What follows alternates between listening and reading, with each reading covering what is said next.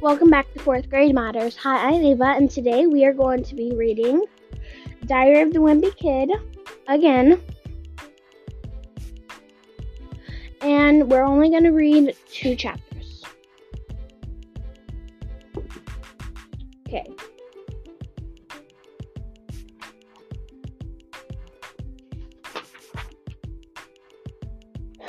But my trick kind of backfired because as soon as mom saw me, she made me go upstairs and take a shower.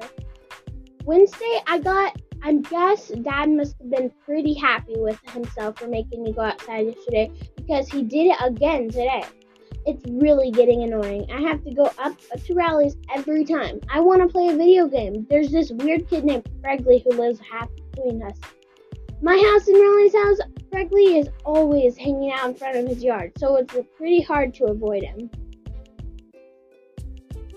Fregley is in my Phys Ed class, so he has the whole made up language. Like when he needs to go to the bathroom, he says, juice, juice.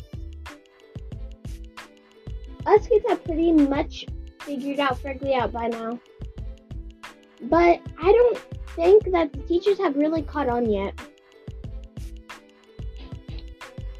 Today, I probably would have gone up to Rally's on my own anyway, because my brother Roderick and his band were practicing down in the basement. Roderick's band is really awful, and I can't stand being home when they're having rehearsals.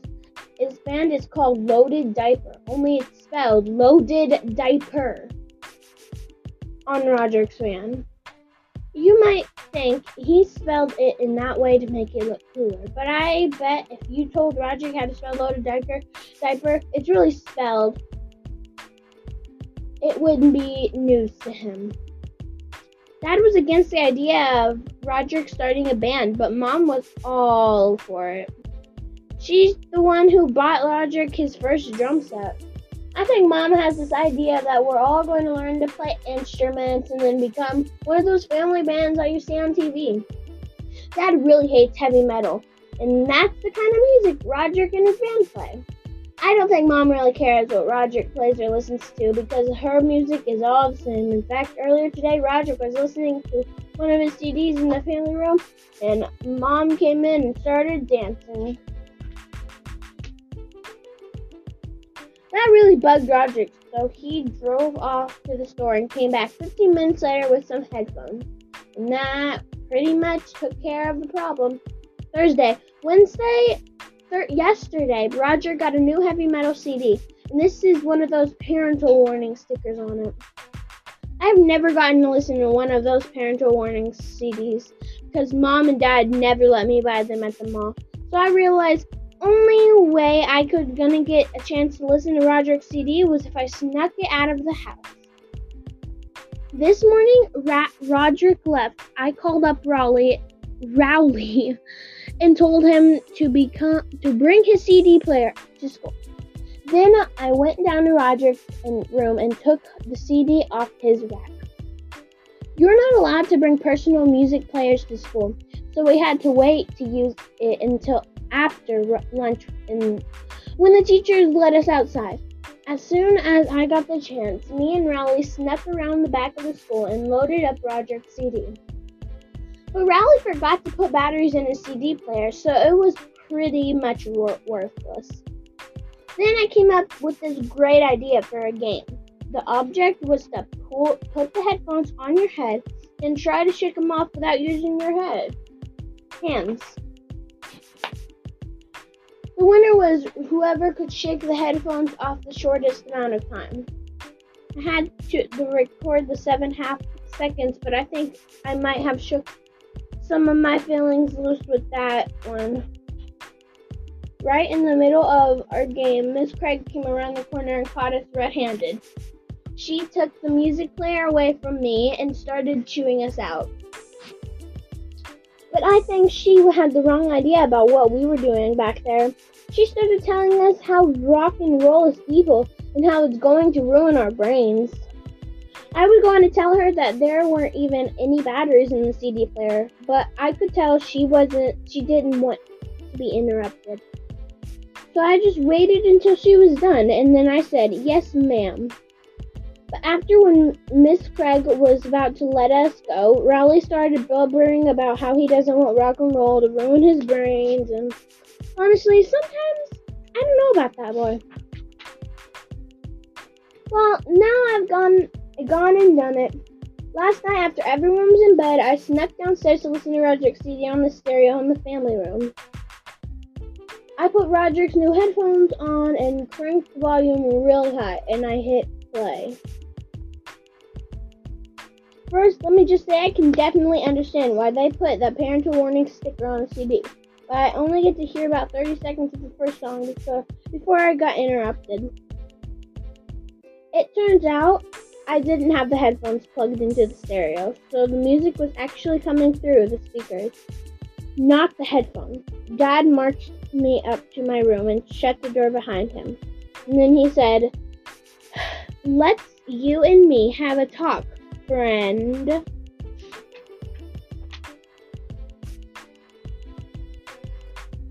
Whenever dad says friend that way, you know you're in trouble the first time dad ever said friend like me that that, I didn't get what he was being sarcastic, so I kind of let my guard down. Friend equals good. Um, I don't make that mistake anymore. Tonight, da- Dad yelled at me for 10 minutes, and then I guess he decided he'd rather be in bed than standing in my room in his underwear. He told me I was grounded for playing video games for two weeks, which is about what I expected. I guess I should be glad that's all he did. The good thing about dad is that he gets mad. He cools off real quick and then it's over. Usually, if you mess up in front of dad, he throws whatever he's got in his hands at you.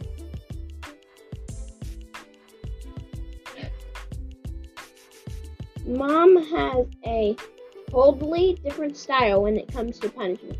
If you mess up with mom catches you, if you mess up with mom catches you, the first thing she does is to take a few days to figure out what your punishment should be. And while you're waiting, you do all these nice things to try and get off easier. I just dusted the dining room for a heck of it. How thoughtful of you. Then after a few days, right when you forget you're in trouble, that's when she lays it on you. Are you having fun? Yeah, no video games for a week. This video game ban is a whole lot tougher. I thought it would be. But at least I'm not in the only one in the family who's in trouble. Roderick's in some hot water with mom right now. Manny got a hold of Roderick's heavy metal magazines, and one of the pages had a picture of a woman in a bikini laying across the hood of a car. And Manny brought it in a daycare for show and tell. Anyway, I don't think mom was too happy about getting that phone call. I saw the magazine myself and I honestly wasn't anything to get worked up over. But mom doesn't allow that kind of stuff in the house. Roger's punishment was that he had to answer a bunch of questions mom wrote up for him. Did did owning this magazine make you a better person? No. Did it make your you more popular at school? No. How do you feel about having a owned this type of magazine now? I feel ashamed. Do you have anything you want to say to women who are having owned this offensive magazine? I'm sorry, women. Grounded for playing video games, so Manny has been using my system. Mom went out and bought a whole bunch of educational video games, and watching Manny play them is like torture. What number comes after two and rhymes with tree? Hmm. The good news is that I finally figured out how to get some of my games past Riley's dad. I just put one of the discs in Manny discs in Manny discovering the alphabet case, and that's all it takes. Hmm. Hmm. Thursday, at school today, they announced that student government elections are coming up. To be honest with you, I've never had any interest in student government. When I started thinking about it, I realized getting elected treasurer could totally change my situation at school.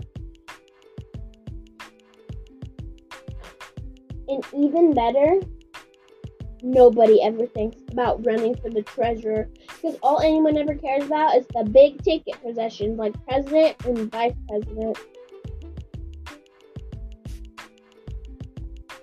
So I figure if I sign up tomorrow, the treasurer job is pretty much mine for taking. Today I went and I went and put my name on the list to run for treasurer. Unfortunately, a kid named Marty Porter is Porter is running for treasurer too. He's a real brainy in math, so this might be might not be as easy as I thought. I told Dad that I was running for student government, and he seemed pretty excited. It turns out he ran for student government when he was my age, and he actually won. Dad dug oh, through some old boxes in the basement and found out one of his campaign posters. I thought the poster idea was pretty good, so I asked Dad to drive me to the store to get some supplies. I loaded up on a poster board and markers, and I spent the rest of the night making all my pancakes, campaign stuff. So let's just hope these posters work. I bought my I brought my posters to school today, and I have to say they came out pretty good.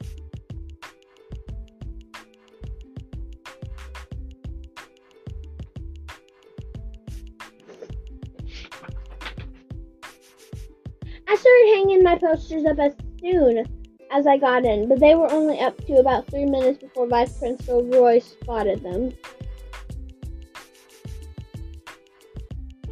Mr. Roy said you weren't allowed to write fabrications about the other candidates. So I told Mr. Roy that the thing about the head lice was true and how I practically closed down the whole school when it happened. But it took down all my posters. So today, Marty Porter was going around handing out lollipops to buy himself votes while he, my te- my posters were sitting at the bottom of Mr. Roy's trash can. I guess this means my political career is officially over. Well, it's finally October and there are 30 days left until Halloween. Halloween is my favorite holiday. Even though mom says I'm getting too old to go trick or treating anymore, Halloween is dad's favorite holiday too, but for a different reason. On holiday night, while the other parents are handing out candy, dad is hiding in the bushes with a big trash can full of water. If any teenagers pass by our driveway, he drenches them. I'm sure Dad really understands the concept of Halloween, but I'm not gonna be the one who spoils his fun. Tonight was opening night of the Crossland High School haunted house, and I got Mom to agree to take me and Riley. Riley showed up at my house wearing his Halloween costume from last year.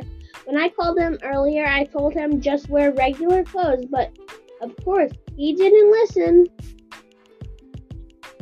I try not to let it bother me too much, though I've never been allowed to go to the Crossland Haunted House before. I was just going to let Rowley ruin it for me. Roger has told me all about it, and I've been looking forward to this for about three years. Anyway, when we got to the entrance, I entrance, I started having second thoughts about what's going on. Okay, guys, that was this week's episode of Fourth Grade Matters. Thank you for listening, and don't forget to stay awesome, stay sweet, and don't forget to be nice to each other. Bye bye.